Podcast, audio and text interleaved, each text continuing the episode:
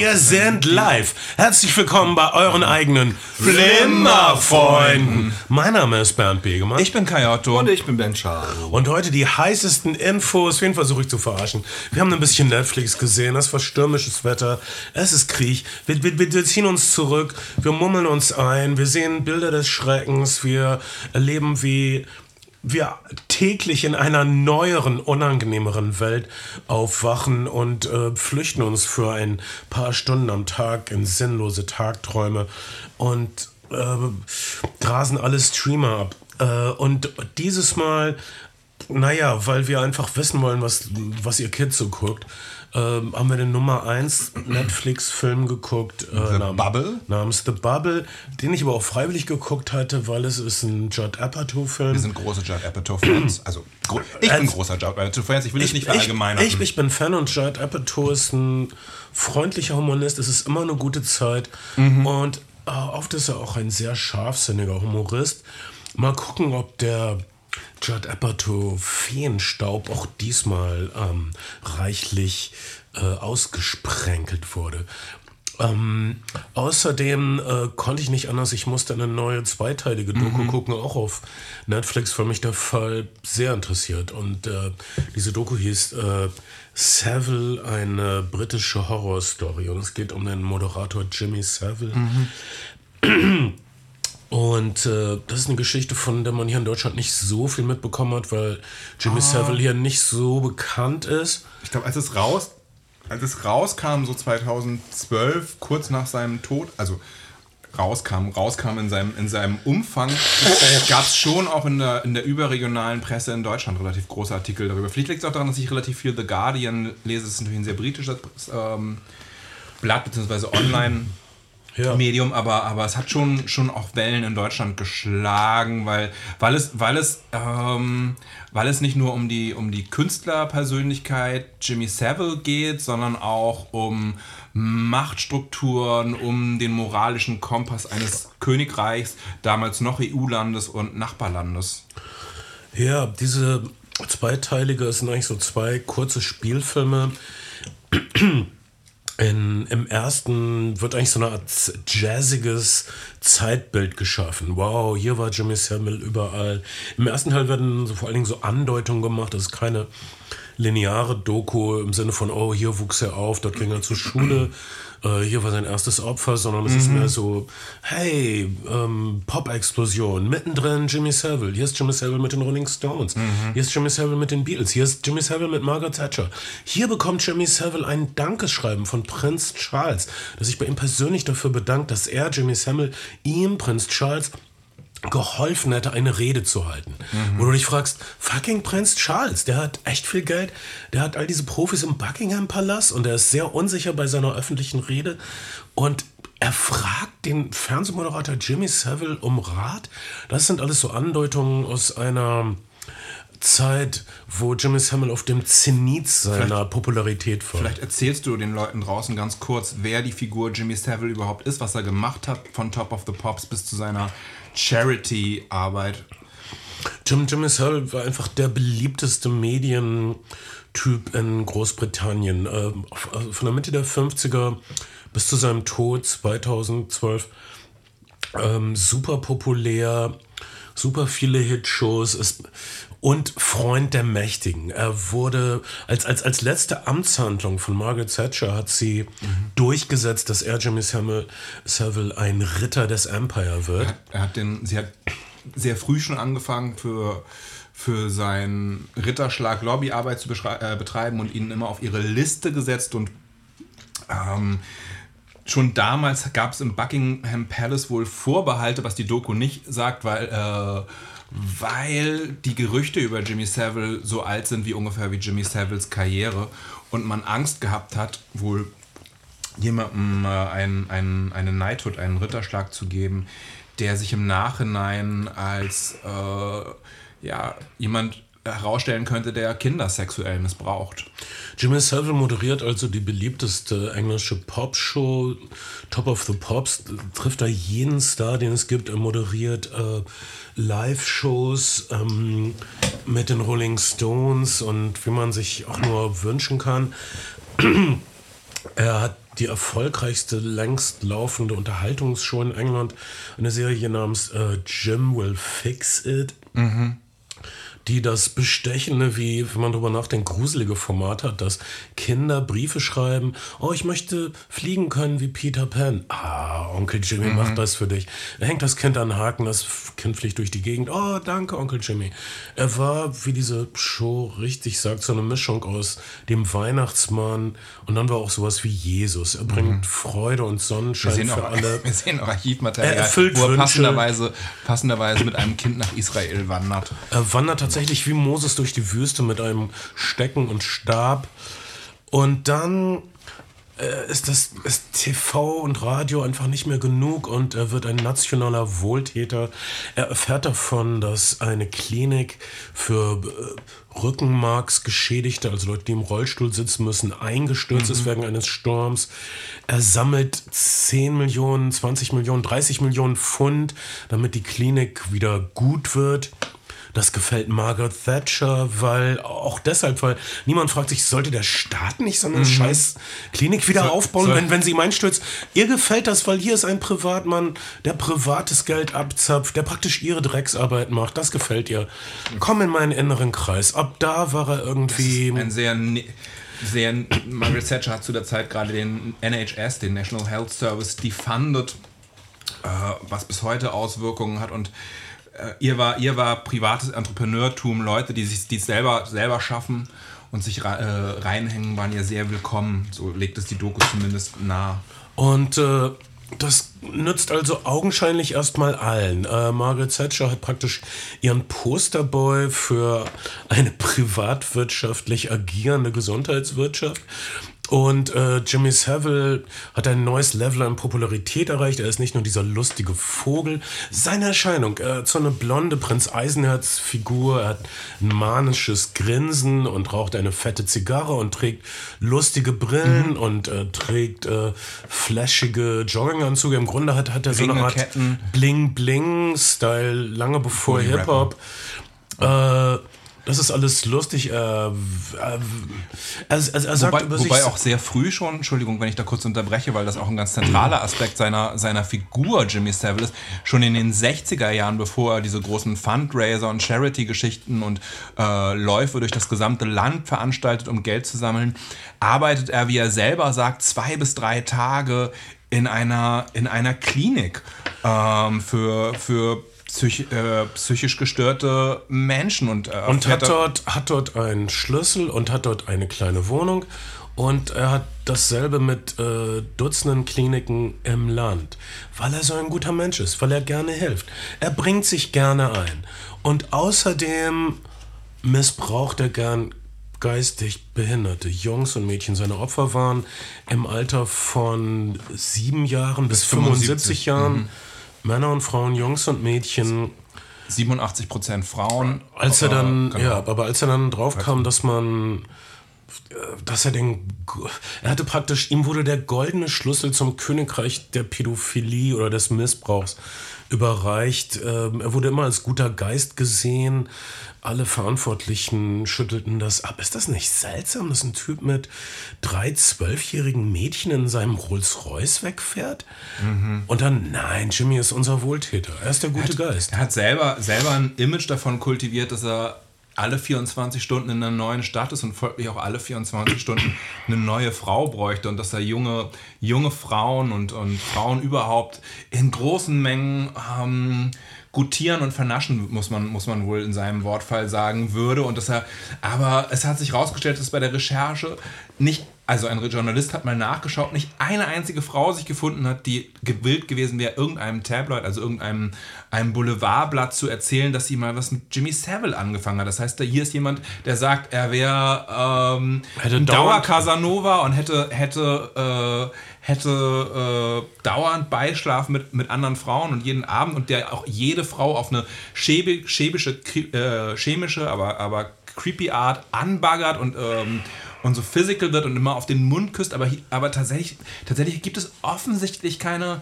keinen, keinen sexuellen Austausch über, über das Show-Element hinaus und keine echten sexuellen Interaktionen. Aber es wundert niemanden, na, es wundert schon Leute, aber niemand hinterfragt es offensichtlich so sehr, dass... Ähm Weil er dieser liebenswerte Comic-Charakter ist, der auch selbst immer, dem ist scheinbar, und das ist das Creepige, und ich konnte nicht wegschauen mit dieser Doku, das äh, Unheimliche ähm, bei dieser Doku. Er, es macht ihm Spaß, Hinweise auf seine Missetaten links und rechts fallen zu lassen.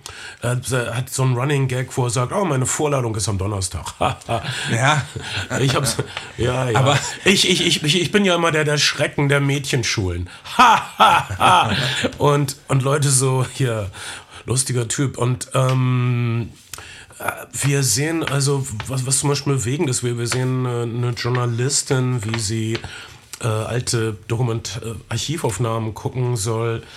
Äh, sie guckt alte Archivaufnahmen, wie sie Jimmy Savile interv- interviewt fürs Frühstücksfernsehen.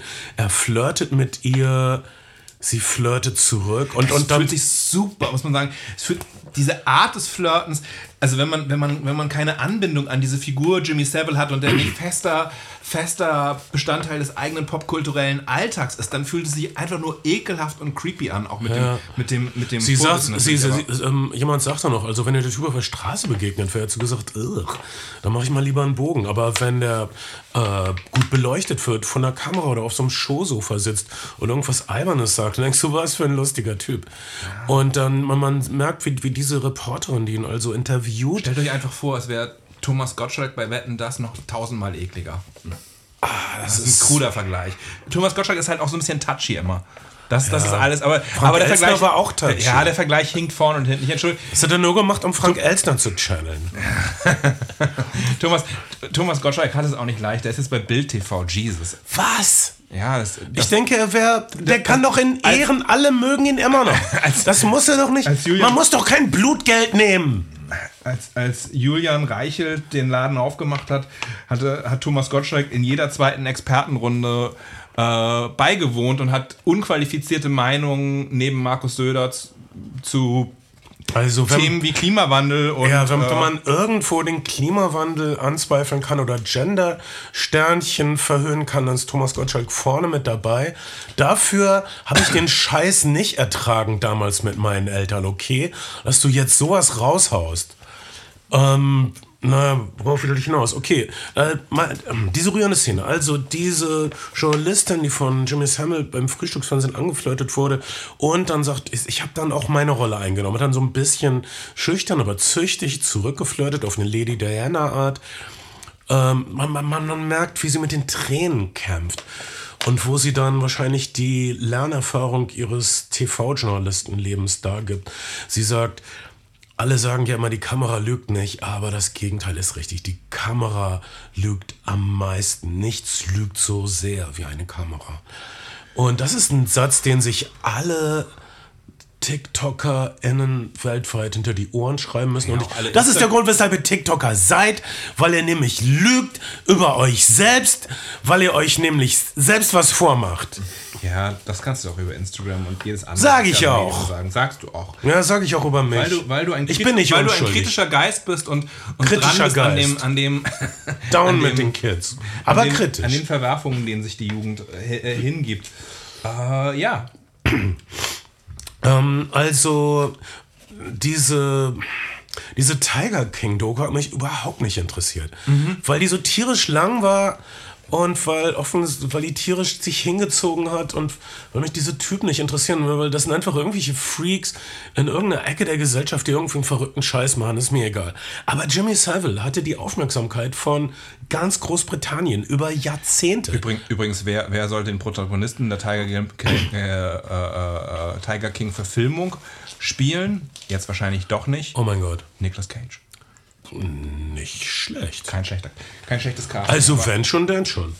Ähm, ja, Jimmy, Jimmy, ähm, Jimmy fucking Savile. Es gibt eine Szene, in der ja. äh, die, die so vom Creep-Faktor her auf, auf Anschlag ist. Das ist, wenn Jimmy Savile zusammen mit Gary Glitter mhm. sitzt und sie so reden, so Jimmy Savile sagt so spielerisch, oh, es gibt so Gerüchte über dich, Gary. Und er so, und er so, ja, über dich auch. Verrückt, mhm. oder?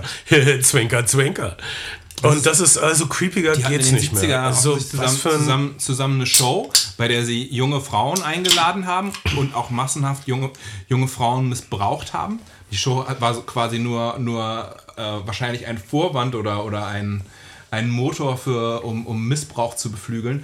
Und man muss sagen, es gibt ähm, also zwei, zwei Sachen. Zum einen, zum einen mh, zahlt die Doku ein bisschen auf dieses, ja, mh, Die, die Leute, die Kinder sexuell missbrauchen oder die die Doku die ganze Zeit Pädophile nennt, die stellen sich eben gut mit den, mit den, mit den Mächtigen und werden von den Mächtigen gedeckt. Und äh, die Mainstream-Medien, das sind so ungefähr tausend Journalisten, wenn du dazugehören willst, dann hältst du halt lieber die, hältst du halt lieber die Fresse. Deswegen ist das nie rausgekommen. Das ist, das ist eine Haltung, die sich die Doku an einer Stelle leistet und die natürlich sehr auf auf alles Mögliche, was gerade an Verschwörungs- und Schwurbler-Theorien ähm, im Umlauf ist, einzahlt. Ja, und allerdings ähm, ist das der Punkt, wo dann, wo die Doku ein bisschen mehr hätte liefern müssen. Also mhm. es gibt auch sehr viele Kindesmissbrauch-Vorwürfe von Missbrauchsopfern selbst, die also sagen, sie wären auf diesen Partys missbraucht worden, sie werden rumgereicht worden wie Snacks mhm. äh, und da wären Unterhausabgeordnete gewesen und Popstars äh, Jimmy, und Jimmy Savile und Gary Glitter. Äh, es, es ist bekannt, dass das Pädophile ja also Netzwerke haben, in, in denen sie ihr Material tauschen. Ähm, es, es gibt also, so, so, solange, es, äh, also äh, es, solange es Theorie ist, möchte ich davon nichts hören, aber es, es, es gibt äh, bestimmt mehr zu recherchieren. Da sind mehr als nur Gary Glitter und Jimmy Savile. Absolut.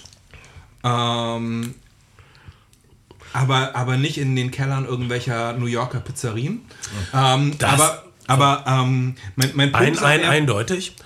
Eindeutig. Und so, ich, ich will darauf hinweisen, dass, dass, dass, die, dass diese Pizzagate, dieser unglaubliche Pizzagate-Schwachsinn mhm. äh,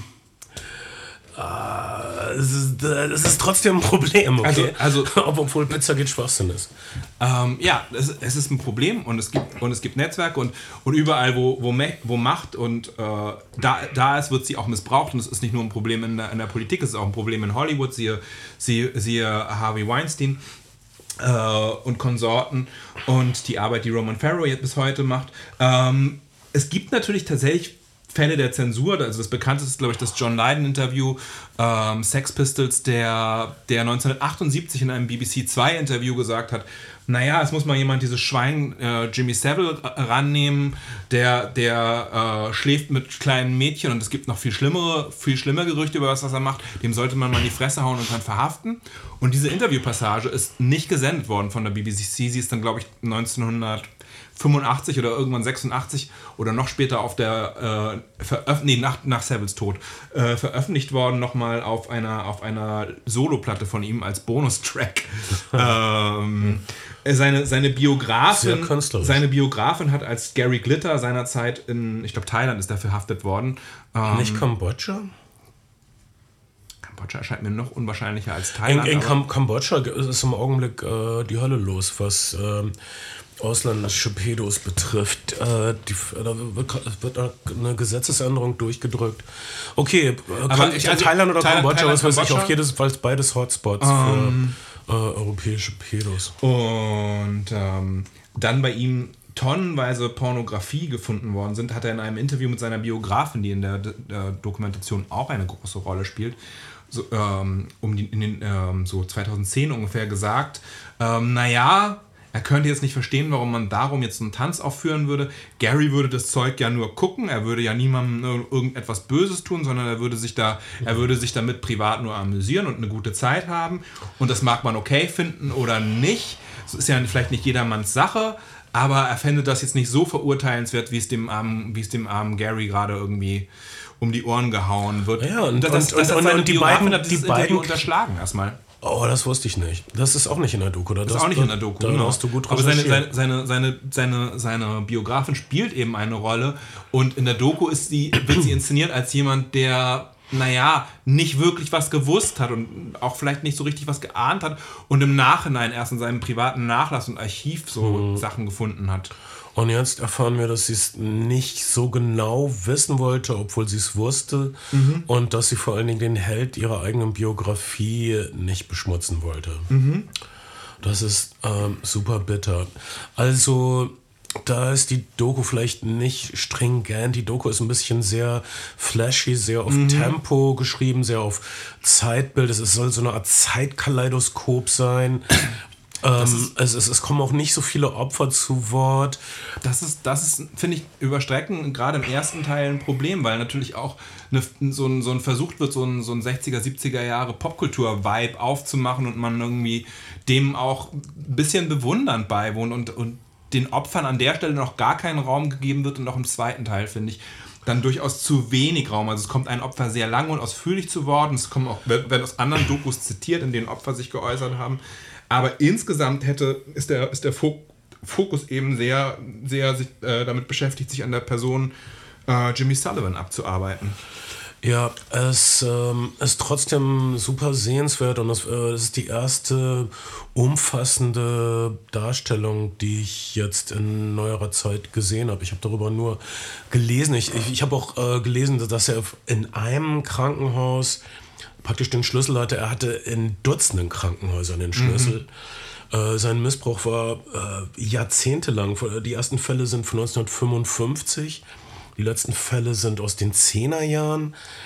Ähm, Man. Und äh, es ist auch teilweise bewegend, dass wenn du dann so Zeitungsleute hörst, die dann sagen, er ist uns durch die, wir hätten das aufdecken müssen. Er ist uns durch die Lappen gegangen, weil Richt, er hat ein ehrenvolles Begräbnis bekommen, in allen Ehren, mhm. äh, unglaublich viele Würdigungen, Hommagen und ähm, es kam eigentlich erst Monate später raus durch eine äh, Fernsehdoku. Äh, die, die, ähm, die, und auch das ist das, wurde der B B C ja lange vorgehalten, die vor Weihnachten, also er ist ja, ich glaube, Weihnachten zweitausendelf verstorben. Und dann hat man erstmal Würdigungen gesendet und hat diese Doku, dessen, dessen, äh, deren Hauptrechercheur und Redakteur wir auch in, der Doku, äh, in dieser Doku wiederum kennenlernen, ähm, äh, hat die zurückgehalten. Was, und die B B C hat, musste danach interne Ermittlungen anstellen, was da, was da, was da passiert ist und äh, hat Compliance-Beauftragte schauen lassen, ob das, was passiert ist, richtig gewesen ist. Und es ist ganz offensichtlich nicht richtig gewesen, denn, denn da gab es Beweise und, und Opfer, die zu Wort gekommen sind und man hat ihnen, man hat ihnen den Sendeplatz verwehrt und stattdessen dem... dem das das hohe Lied des genau. äh, Entertainment-Genies gesungen. Genau. Ähm, f- äh, es gab, äh, Jimmy Savile hatte auch so einen Freundeskreis, er kommt aus dem Norden, er kommt aus äh, dem äh, Arbeitermilieu, aus, aus, aus einer Bergbaugegend. Mhm. Äh, Hat, ist selber Minenarbeiter gewesen und professioneller Wrestler eine Zeit lang. Ja, also so, so, so kam er ins Showbusiness durch, durch, durch Wrestling. Äh, er hatte dann auch so Freunde im Norden, er hat sich da hin zurückgezogen, in London, in eine kleine Wohnung wohl. Polizisten, hatte einen, einen, eine Art Stammtisch mit Polizisten. Und mhm.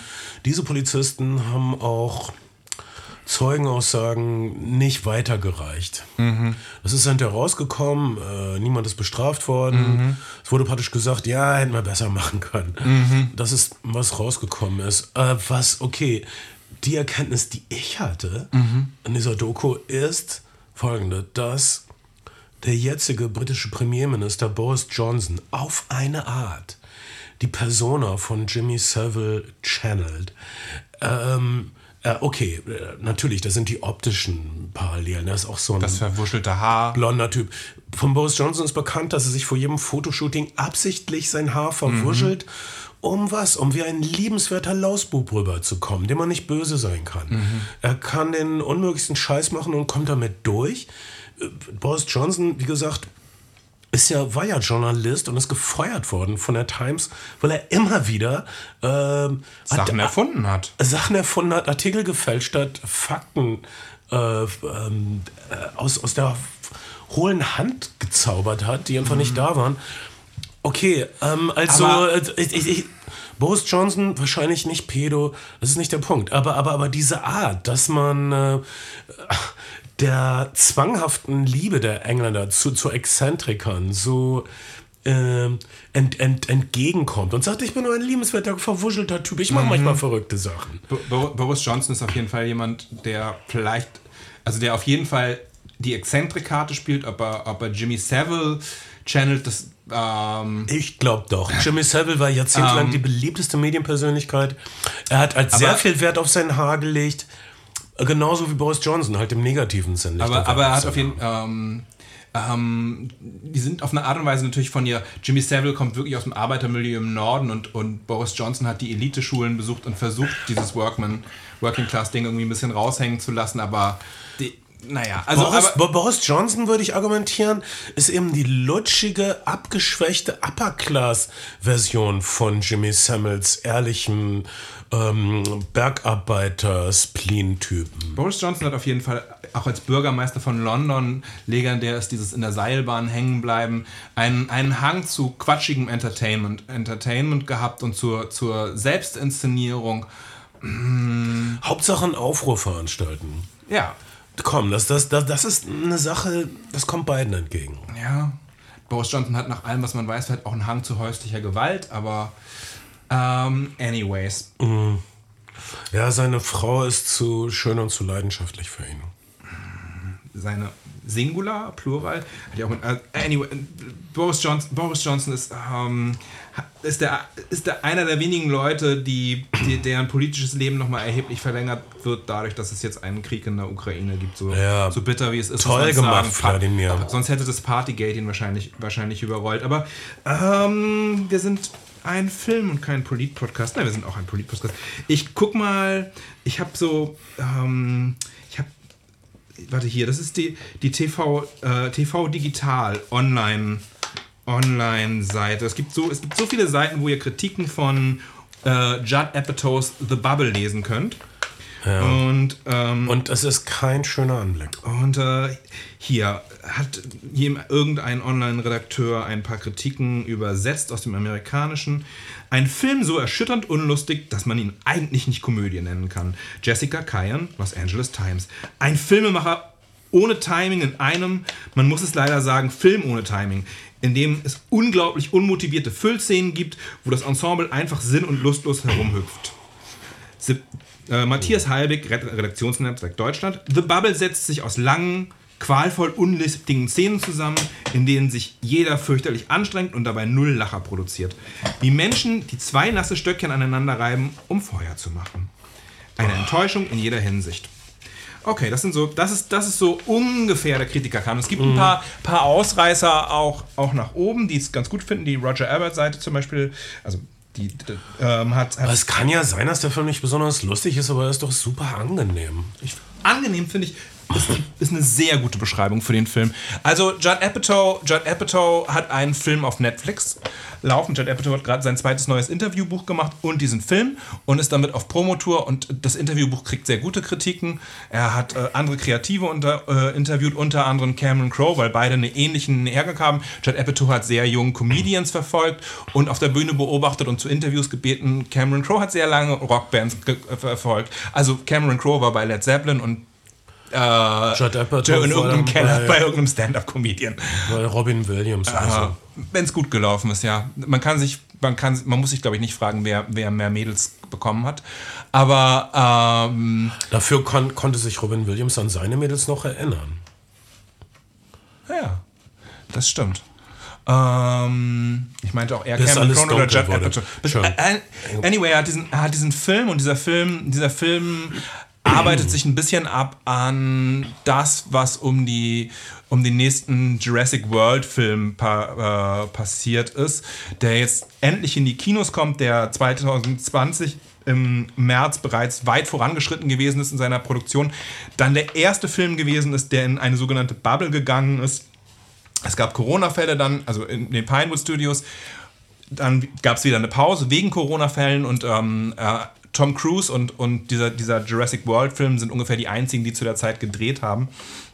Und dann gab es tatsächlich diese Situation, und die greift dieser Film auf, dass der komplette Cast ein Luxushotel in England angemietet hat, ähm, einen, einen alten Herrensitz auf dem Lande, und dort nochmals in die Bubble gekommen ist und sehr, sehr viel Zeit hatte und wohl auch miteinander am Drehbuch weitergeschrieben hat und die Charaktere, wie es einer der Darsteller in, der, in den Promo-Talks gesagt hat, äh, weiterentwickelt hat. Und das hat Judd Apatow als, als, äh, als Vorwand und Prämisse genommen für seinen Film The Bubble, der uns in ein anderes Franchise zieht, das heißt nochmal wie?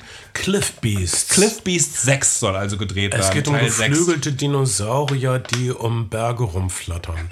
Und ich kann mir nicht vorstellen, dass das ein Hit ist. Ich kann mir nicht vorstellen, dass da jemand freiwillig reingeht. Gemacht übrigens von den von den Jurassic Park-Animateuren. Ja, aber absichtlich ein bisschen scheiße gemacht, glaube ich. Und äh, dies ist ein Ensemble-Film und es ist eine hinter den Kulissen des Filmgeschäfts Satire.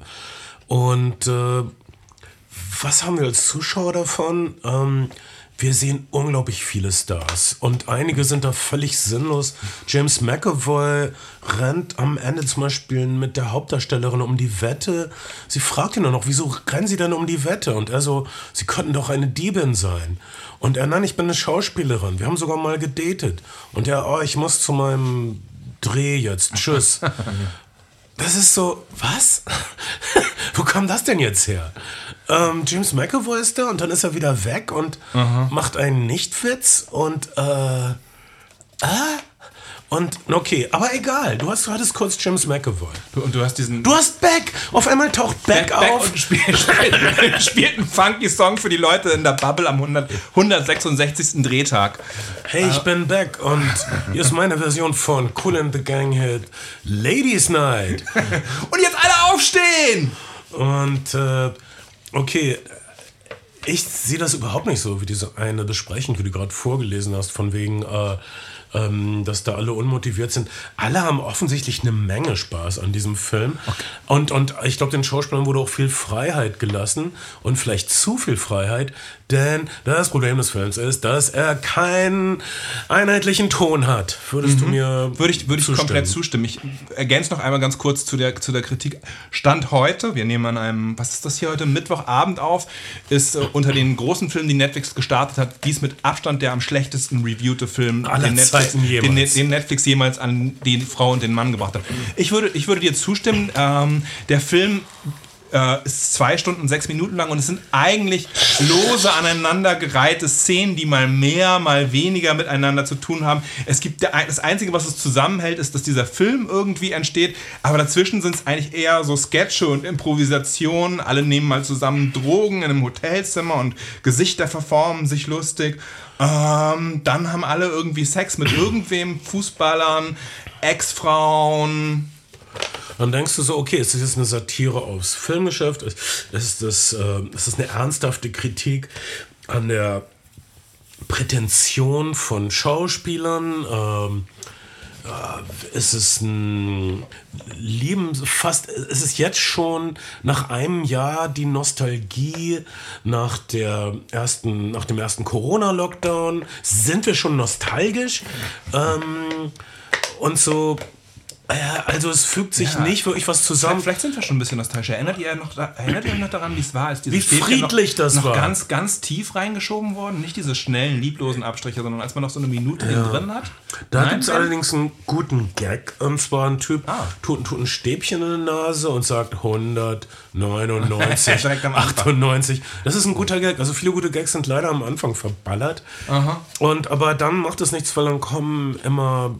alle möglichen Superstars mit ihrem Zeug. Ich mochte zum Beispiel das Mädchen aus dem letzten Borat-Film, die ist eine Rezeptionistin und, ist, und, und will unbedingt mit dem Mandalorianer selbst, Pedro Pascal, ähm, heiraten. Aber, und, ähm, aber Sex erst nach der Ehe, sie ist ein Engel. Erst nach der Ehe, sie ist ein Engel.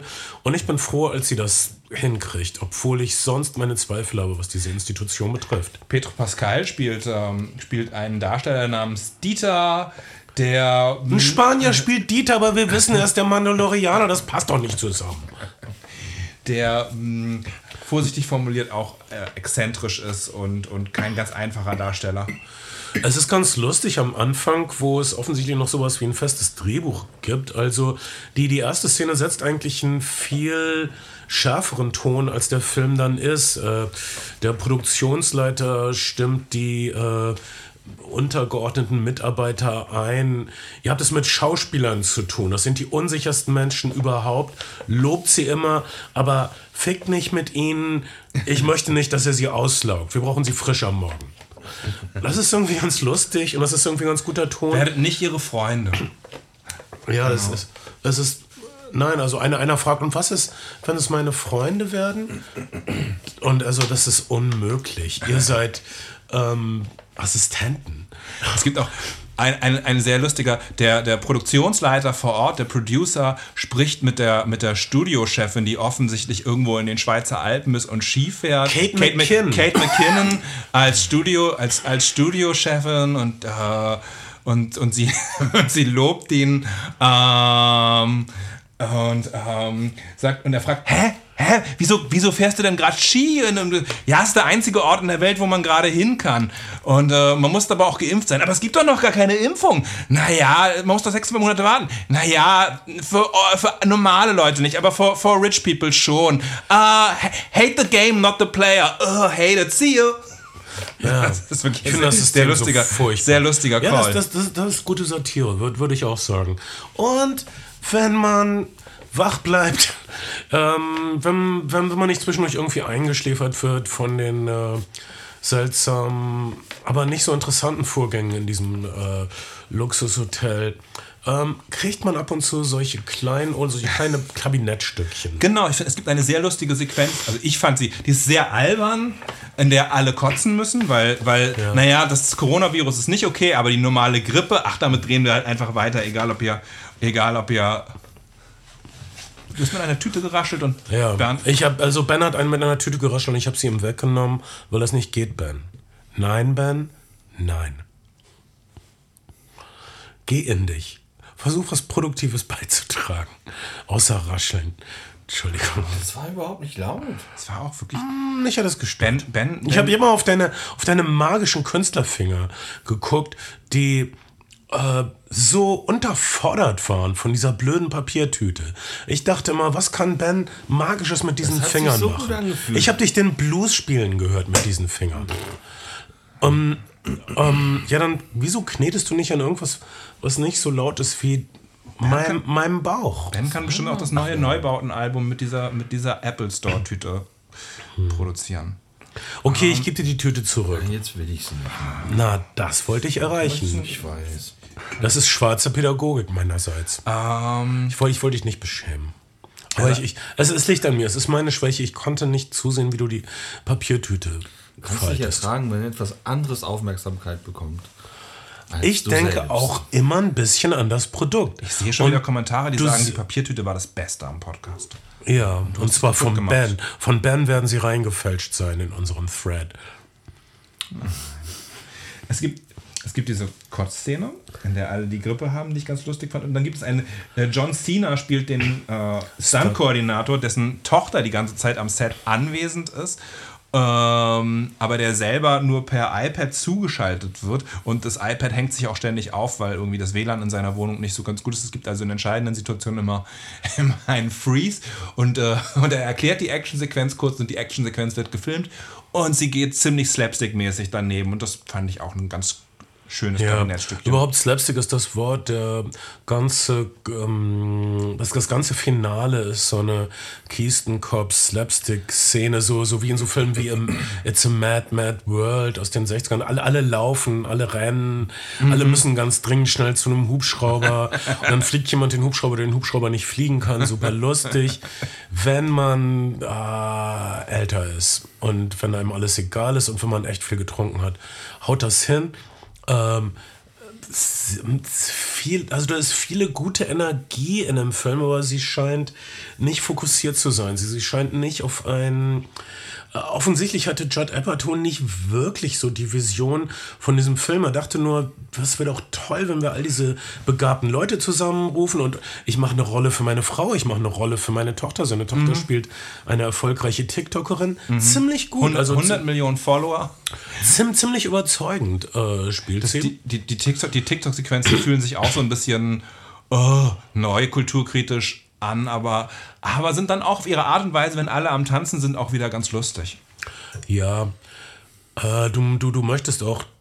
Die, offensichtlich hat David Duchovny äh, äh, parodiert auf eine Art einen Schauspieler, dem das Drehbuch nicht anspruchsvoll genug ist und der unbedingt eine ökologische Botschaft in seinen blöden Dinosaurierfilm reinbrettern will. Und er parodiert aber auch sich selbst, wenn er sagt, wenn du mich früher gesehen hättest, du wolltest mir immer in die Schnauze hauen, weil ich so gut aussah. Ja, du wolltest das kaputt machen. Und seine eigene, ein, eigene Sexsucht thematisiert er auch, auch ja. ein bisschen. Also er rifft auf jeden Fall auf seiner Künstlerpersönlichkeit. John Cena übrigens mag ich nicht mehr so richtig gern, seitdem er, seitdem er diesen China-Rückzieher gemacht hat, aber... Äh, was, war, was soll er tun? Wenn, wenn er das nicht gemacht hätte, hätte er nie wieder eine Rolle gekriegt. Ja, Um, das ist so wie, fuck, als, als Wirtschaftsminister musst du ab und zu Sklaven Entschuldigung, ich entschuldige mich, ich wusste nicht, ich wusste nicht, dass es da, äh, äh, ich habe hab fälschlicherweise gesagt, Taiwan ist ein Staat, es tut mir leid, das nehme ich zurück. Das war ungefähr die Essenz dessen, was er gesagt hat. Aber, und Benedict Cumberbatch auch mit einem, einem sehr kurzen Auftritt an einem Drogenrausch. Ja. Um, also, und also fucking Star- Daisy Ridley aus Star Wars. Ich habe das... Da- Daisy Ridley, stimmt. Und... Ähm, die, haben, die haben noch drei, vier Prominente vergessen, Alter. Auf jeden Fall. Ähm, wie, ähm, wie heißt denn die, die Dame aus diesem... Ähm, damn it. Äh, damn it? Damn it, nein. Ich komme nicht auf den Namen. Ich würde... Äh, Karen Gillan ist auch dabei auf jeden Ka- Fall. Karen Gillan ist, ist so eine Art, ist sowas wie die Protagonistin und auch deshalb passend, weil sie im Grunde schon mal so eine Rolle gespielt hat, wie sie in diesem Franchise parodiert mhm. wird, nämlich mhm. in den Jumanji-Filmen. Um, da war sie auch Teil eines Teams. Guardians of the Galaxy ist sie auch Teil eines Teams. Ja. Und äh, Gunpowder Milkshake mit ihr fand ich auch sehr charmant, aber den wollte hier niemand besprechen, außer mir. Naja, das ist okay. Das ist immer zu gewalttätig. Das stimmt nicht. Wir haben, wir haben direkt vorher ein anderes John Wick Rip-Off besprochen. Ne? Diesen, diesen uh, anyways. Ich, ich mag keine Actionfilme, wo immer klar ist, dass die immer treffen und so. Ich, ich, möchte, ich, möchte real, ich bin jetzt im Alter, ich, ich möchte realistische Feuergefechte sehen. Ah, dann musst du in die Ukraine auswandern. Ah, das war ein schlechter Witz. Ich komme ja nicht mal bis zum Klo, ey. ähm, auf jeden Fall, äh, auf jeden Fall hat man das Gefühl, Judd Apatow hat so eine Idee gehabt und dann gedacht, wir haben jetzt irgendwie dreißig Drehtage frei und wir lassen den, wir lassen, wir lassen den lustigen Cast mal auf den Ideen riffen. Ja. Also es, es klingt, klingt wirklich wie so eine, oft wie so eine Jam-Session. Hier, das ist die Vorgabe für die Szene und guckt mal, guckt mal, was euch dazu einfällt. Also es ist ein Partyfilm, wo die Beteiligten offensichtlich eine Party hatten. Der Zuschauer hat nicht wirklich eine Party. Mhm. Man, man ist nicht wirklich involviert. Man guckt ein bisschen durch ein Fenster rein. Mhm. Bei wirklich guten Partyfilmen wie zum Beispiel in The Party Aha. von Blake Edwards, ist man irgendwie drin. Man, man, man, man fühlt mit Peter Sellers, man ist oft, man leidet mit denen. Also hier, das lässt einen ein bisschen kalt, man wird wir nicht haben, wirklich involviert. Wir haben, wir haben so ein Ensemble, das, das weniger aus Charakteren und eher aus so sehr zweidimensionalen Typen, Typen besteht und man kann an keine der Figuren irgendwie andocken, weil die von Minute eins an eigentlich so drüber sind, dass es, dass es mehr Satire als irgendwas anderes sein kann. Und das, das macht es eben schwer, irgendwie eine, eine emotional an irgendwas anzudocken. Und über zwei Stunden hinweg ist es dann manchmal auch ein bisschen zu luftig oder, oder zu, zu zäh oder lang. Luftig und zäh widersprechen sich, aber äh, also die, die, die Gagdichte hätte, also ein Unterschnitt auf neunzig Minuten hätte bestimmt nicht geschadet. Aber, ähm, aber dann glaube ich, dass ähm, das deshalb nicht geschnitten wird. Wenn gibt, das gibt es eigentlich Director-Cuts, die kürzer sind als die? Ja. ja? ja äh, Blood Simple von, von den Coen-Brüdern. Eine Minute kürzer, eine Minute ah, okay. kürzer als der Kino-Cut. Aber das ist wirklich eine Ausnahme, da hast du recht. Äh, ähm, und äh, ich überlege gerade, ob es nicht... auch noch andere Directors Cuts. Was ist eigentlich mit... Ä- Apocalypse äh, Now in dem letzten Cut kürzer als in dem ersten Kinocut? Ich weiß es nicht genau. Ne, äh, Apocalypse Now, der letzte Cut ist kürzer als der Cut davor. Ja. Aber er ist nicht kürzer als der, der erste, erste Kinocut. Kino-Cut, nee. Aber er ist schon gut, der letzte Cut von Apocalypse Now. Das kann man Sehr nicht anders sagen. Ja. Um, und okay, ich glaube, dieser Film ist jetzt über zwei Stunden, weil die Leute denken... Gott, das ist für Netflix. Äh, da können wir, das können wir ein bisschen strecken. Weil alles auf Netflix wird gestreckt. Alter, wer braucht denn wirklich Making of a Murderer über zehn Stunden oder so? The Staircase, zehn Stunden? Oh, ist, ist, ist sie geschubst worden? Nein, Netflix... Das reicht ja wohl in... Das kann man in zehn Minuten erzählen. Netflix ist ja jetzt... Ist ja, jetzt, hat ja, jetzt ja, sie wurde geschubst. Uh, Netflix hat ja jetzt die, die acht Folgen Miniserienregel. Also man hat uh, dadurch, dass man einfach so viele Daten gesammelt hat, ist man, da, ist man darauf gekommen über, und so viel weiß über sein eigenes Publikum, dass acht Stunden die perfekte Länge für eine Serienstaffel ist. Und folglich werden ähm, acht, Fol- acht Folgen jetzt von den allermeisten Serien bei Netflix produziert, nicht mehr und nicht weniger. So, und ja. andere, andere Streamer haben sich dem, haben sich dem mittlerweile, haben sich dem mittlerweile angefügt. Du wolltest, wolltest noch ja, über, über Pete Davidson und King of Staten Island leben? Ja, das ist der Film, den Judd Apatow vorgemacht hat, hat. Äh, zwanzig zwanzig. Das ist mehr ein Film. Das mhm. ist ein, es ist eigentlich das ausgelutschteste Genre überhaupt. Das ist, das ist ein, ein Coming-of-Age-Film von, aber von jemandem, der eigentlich schon super alt ist. Ein zwanzigjähriger, der zu Hause lebt und seine Mutter nervt. Was, was ein bisschen tatsächlich Pete Davidsons tatsächlich biografische Situation ist. Er wohnt im Keller seiner Mutter. Sein Vater ist Feuerwehrmann am elften September gewesen, ist an den Folgen des World Trade Center Einsturzes dann verstorben. Und Pete Davidson ist sehr auf seine Mutter fixiert gewesen, ist mit ihr durch alle, alle Härten des, des, des, äh, gegangen und hat selber natürlich auch einige, einige Probleme dabei entwickelt, insbesondere mit Drogen, und wohnt bis zum heutigen Tag im Keller seiner Mutter. Vielleicht ändert sich das jetzt, wenn er mit Kim Kardashian zusammenzieht irgendwann. Alter, ich glaube, dass mit Kim Kardashian zusammen... Äh, sagen wir mal so, Kanye West hatte seinen Schwachsinn äh, halbwegs im Griff. Aber dann bist du, kommst du in diesen Kardashian-Kosmos und dann drehst du total durch. Und ich befürchte, dasselbe wird Pete Davidson passieren. Aber ich mache mir nicht solche Sorgen um ihn, weil... Ah Gott, der Typ ist irgendwie unlustig, ne? Also, falls einer sein Netflix-Special gesehen hat, meiner Meinung nach ist da kein... Humor bei, aber andere Leute sehen das anders. Pete Davidson ist sowas wie ein Sexsymbol. Viele Leute finden ihn unglaublich heiß. Er ist ein Typ mit bescheuerten Tattoos, äh, schlecht sch- lackierten Fingernägeln und äh, Untertassen, großen Augen, und Girls lieben ihn. Ich, ich mag Pete Davidson auch ein bisschen. Ich habe einen sehr lustigen Auftritt von ihm und Jon Stewart, zwei lustige Auftritte von ihm mit Jon Stewart gesehen, der sich ja auch für be- beide zu, zu Gründen, äh, wie sagt man, zu Charity-Gründen um um äh, New Yorker Feuerwehrleute in der Folge von neun elf zu, zu unterstützen. Und ähm, er ist ein sympathischer Typ, äh, auch wenn er, wenn er darüber erzählt, wie, wie Louis C K versucht hat, ihn bei, bei Saturday Night Live feuern zu lassen und dergleichen mehr. Denkt man halt eigentlich, Pete Davidson hat oft auf der richtigen Seite gestanden, aber vielleicht weiß ich auch zu wenig über ihn. Wir wissen immer zu wenig über alle. Und, aber ich will es auch oft gar nicht wissen. Äh, was ich sagen will, dass ich, dass ich Pete Davidson, äh, dann lässt mich kalt, aber äh, King of Staten Island ist ein guter Film. Du hast da noch echt äh, Feuerwehrleute wie äh, Steve Buscemi, der selbst also New Yorker Feuerwehrmann war und dann von seiner Schauspielerexistenz ähm, dann für wochenlang, Mon- monatelang zurückgetreten ist, ab, zurückgetreten ist, um als Feuerwehrmann nach dem elften September aufräumen zu helfen. Der hat hier einen sehr ähm, von Herzen kommenden Auftritt, und äh, es ist mit seiner Aufgabe, diesen jungen, irregeleiteten Mann äh, auf den rechten Pfad z- zu bringen. Äh, dieser Film ist ein Herzensprojekt, und es ist ein gut fließender Film. Was einem wirklich auffällt, wenn man das im Kontrast sieht zu The Bubble. Aber äh, er soll auch was anderes sein. Also hier haben wir so eine Art Making-of eines Superhelden, so, so ein Film wie Eight Mile oder, oder Purple Rain, nur halt mit einem Comedian. Ähm, also es ist ein schlichter Coming-of-Age-Film mit einem Komiker, der selbst nicht besonders komisch ist und der Film ist auch nicht besonders komisch. Es ist mehr so, ah, sowas, es ist soll, solche Missgeschicke passieren eben im Leben und es ist schwer, sich zu motivieren, wenn der Vater bei einem Anschlag gestorben ist. Es ist eine Dramatisierung, die sehr nah dran ist an Pete Davidsons Leben mit gewissen Freiheiten und wahrscheinlich näher als die allermeisten Woody Allen-Filme jemals am Charakter von Woody Allen gewesen sind. Mhm. Judd Apatow insgesamt ein sehr amerikanisches Phänomen, habe ich manchmal das Gefühl.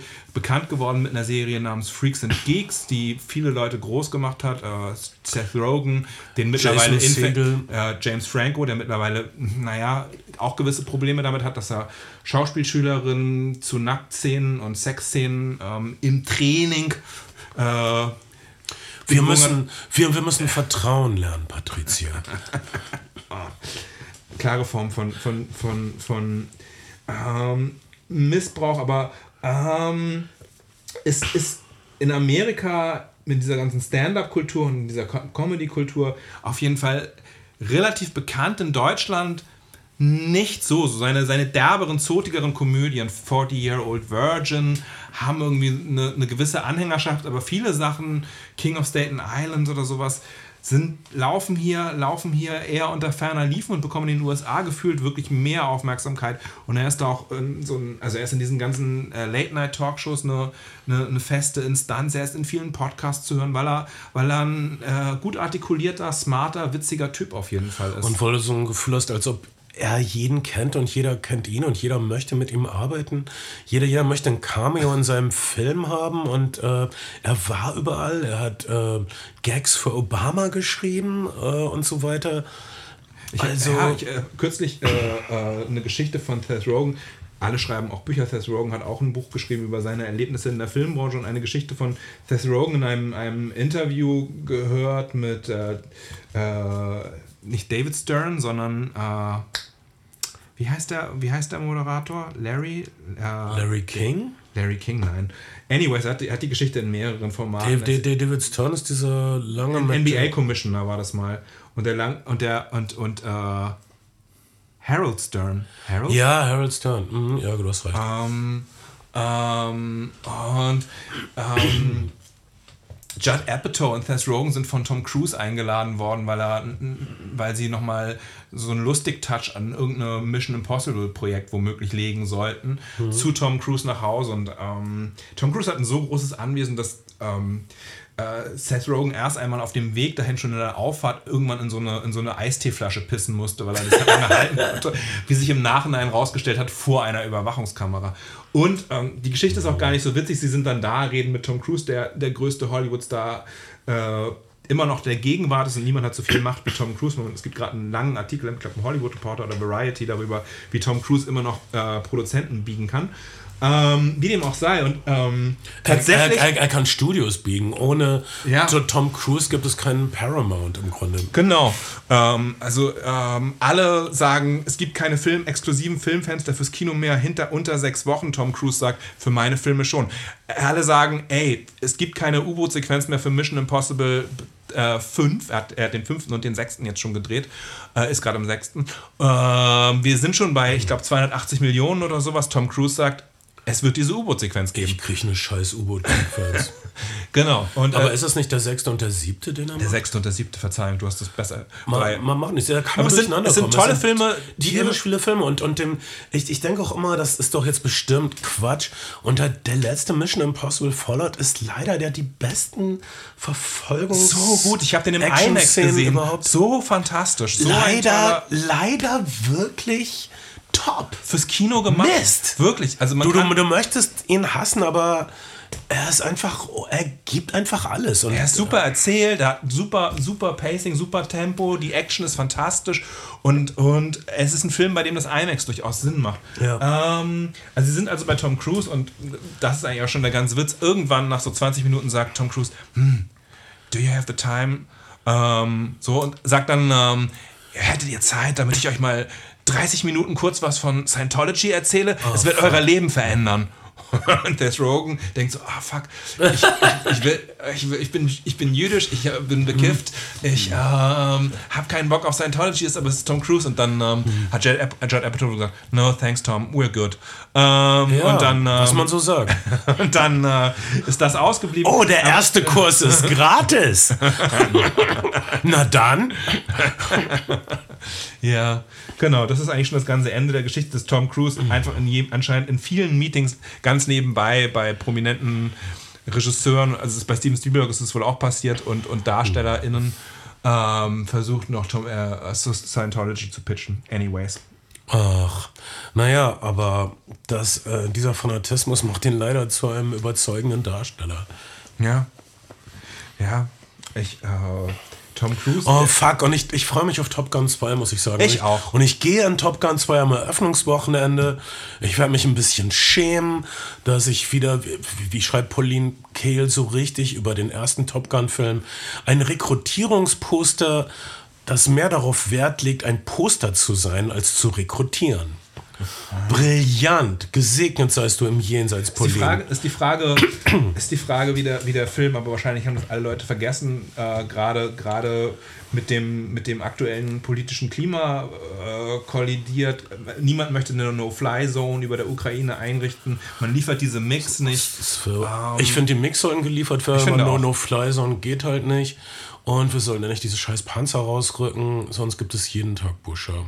Und, ähm, genau, aber es, wahrscheinlich, wahrscheinlich wird der Film global trotzdem ja, ordentlich. Wir, wir, ordentlich wir reden jetzt zu euch, wir sind Anfang April zweitausendzweiundzwanzig. Es ist äh, ein furchtbarer Krieg im Gange und, ähm, mal so sagen, bei der russischen Armee unter Putins Führung sind Massaker einfach normal. Und deshalb gebt den scheiß Ukrainern die scheiß Panzer und die scheiß Flugzeuge. Mhm. Weil jetzt ist die Chance, dass sie die, sie, ohne schweres Gerät können sie die Russen nicht vertreiben. Das ist offensichtlich, zack. Wir, wir enden diesen Podcast vielleicht mit einer... Ah, es tut mir leid. Jetzt habe ich da doch drüber gehört. Ja, alles gut. Aber, aber das ist der Zeit... Okay, aber das... das furchtbarerweise wäre das Public Relation-mäßig ein großartiger Zeitpunkt für Top Gun zwei, denn... Die, die Wahrheit ist, das ist jetzt nicht äh, komischer Patriotismus oder so, aber die U S A beherrschen die Lüfte. Die U S A können wirklich jeden Luftraum zu ihrem eigenen machen, wenn sie wollen. Aber wir wollen natürlich nicht, dass äh, eventuell könnte es dazu kommen, wenn äh, diese, diese No-Fly-Zone eingerichtet würde, dass amerikanische Flugzeuge, NATO-Flugzeuge, russische, russische Flugzeuge, Flugzeuge über, über Russland abschießen. Ugh, das oder über der Ukraine abschießen, das würde ja auch schon reichen. Überhaupt über irgendein NATO-Staat oder ein NATO-assoziierter Staat. Das geht nicht, aber man muss dann wirklich alles geben, was man hat, weil hier hast du offen, hier hast du eine Demokratie, die sich gegen eine faschistische Diktatur wehrt. Und da muss man einfach... Äh, Da darf man jetzt nicht mehr so, ah, ja, aber was könnten die Russen über uns denken, wenn wir das tun? Ja, die denken, die verachten uns sowieso. Also Putin verachtet uns sowieso. Ähm, wir, wir haben keinen Stein mehr im Brett bei dem. Da, da kann man sich nichts mehr verderben. Das wäre meine brillante politische Analyse. Profund. Ähm, ne? Was? Da, das war ausgefeilt. Was bleibt von diesem Podcast über sexuellen Missbrauch an Minderjährigen? Oh, und verdammt. Missbrauch, Krieg. Ach. Aber Judd Apatow in der Bubble. Ja, das was eigentlich uns lustig ist, aber, aber naja. Ja, unser abschließendes Urteil äh, zu beiden ähm, großen Sachen oder zu diesen drei Sachen, also die Jimmy Savile-Doku, wenn ihr euch für Zeitgeschichte oder auch für Popkultur in England interessiert, in, der, in den Crunch-Jahren sechziger und siebziger und für Zeitgeschichte, Thatcherismus in den achtzigern, ein wichtiger zeitgeschichtlicher Beitrag, kann ich nur sagen. Mhm. Kulturgestalt, ja. auch, auch ein Psychogramm einer äh, Öffentlichkeit, die, die, die sich von Berühmtheit hypnotisieren lässt. Ja, ich finde es in seiner, in seiner Neoliberalismuskritik und in seinem, in seinem äh, okay, aber dann in seinem Schwelgen auf, auf langen Einstellungen von Prinzessin Diana, die fast mehr Platz kriegt in, als, als die Opfer, irgendwie ja. manchmal ein bisschen problematisch in seinen, in seinen, in seinen Verschwörungsanbandlungen und Zirkel, Zirkelzeichen, aber ich, ich hätte mir, ich hätte ich mir hätte gewünscht, gern, dass das Film mehr, mehr echte Verschwörungen aufgedeckt werden, die es wirklich gibt, und mehr Verflechtungen aufgezeigt werden, die es wirklich gibt. Ich finde, da wird nicht viel Verschwörung an, angedeutet. Da wird nur gesagt, die Mächtigen brauchten diesen Typ als Gleitmittel der Macht, so mhm. sozusagen. Und deshalb wurde er hofiert. Und alle haben deshalb drüber hinweggesehen. Und wenn da mal was war, dann wird das keiner genau wissen. Alle haben drüber weggesehen. Aber er war okay, zu nützlich für die Herrscher. Er war zu nützlich für die Herrscher. Das macht die Doku klar. In diesem Punkt scheitert sie nicht. In ein paar anderen Na, Sachen... Sie, naja, sie sagt halt auch, er hatte sich so einen Status von Unberührbarkeit erspielt, und darüber, darüber, darüber kann man auf jeden Fall diskutieren. Ich hätte, ich hätte mir einfach gewünscht, dass, dass äh, der Stimme derjenigen, die, ne, dass wir mehr von den Opfern gesehen und gehört hätten und dass die eine Stimme bekommen, weil das passiert in der zweiten Doku, im zweiten Drittel so en passant, und man, man bekommt eine Ahnung davon, wie fürchterlich es ist, aber... aber okay. Aber vielleicht ist es auch einfach, dass das soll eine, das ist solchen, ich gebe dir recht, das soll eine poppige Doku sein, und die Geschichten der Opfer, die erwähnt werden und auch was mit ihnen passiert ist, wenn das ausgeführt würde, wäre das zu unerträglich. Ja, ich habe das Stück, du hast, du hast ein Stück weit recht. Ich habe diese, diese manchmal sehr unheilsschwangere schwangere R. Kelly-Serie gesehen, die oh, in ekelhaftem äh, nachinszeniertem oder Archivmaterial suggestiv daherkommt mit so suggestiver Musik, aber die sehr, sehr lange und sehr explizit und ausführlich Opfer zu Wort kommen lässt. Das ist vielleicht ihre große Stärke. Und, und es ist, sind so sechs Teile, und es ist so deprimierend. Man hat so schlechte Laune, wenn man einen Teil davon guckt, dass man, dass man schwört, mhm. man guckt nichts, man guckt es nicht weiter. Ähm, weil es wirklich überhaupt, also es ist, es ist einfach so viel menschliches Leid und Elend, was da ausgestellt wird, dass es schwer, schwer zu ertragen ist. Also die Wahrheit liegt vielleicht irgendwo dazwischen. Savile, eine britische Horrorstory, ist äh, äh, zum Guten und zum Schlechten kurzweilig und sehr knallig und ähm, äh, auch auffühlend, aber nicht allzu quälend. Mhm. Wie zum Beispiel in dieser R. Kelly-Doku, die wirklich, wo man sich so nach einer halben Stunde eigentlich schon duschen muss, wenn man das guckt. Ist, boah. Okay, ähm, und The Bubble haben wir klar gemacht. Ähm, Es ist angenehm, nicht besonders kurzweilig, es ist ganz interessant, mhm. und du kriegst einen Einblick in die menschliche Banalität äh, einer Filmschauspielerexistenz. Ähm, pr- prismisch runtergebrochen auf diese spezielle Filmset-Bubble der ersten Pandemie-Monate. Und King of Staten Island, guter Coming-of-Age-Film, und äh, allein deshalb sehenswert, weil äh, Steve Buscemi wundervoll herzzerreißend ernst spielt. Und äh, das war's für heute von euren eigenen Flimmerfreunden.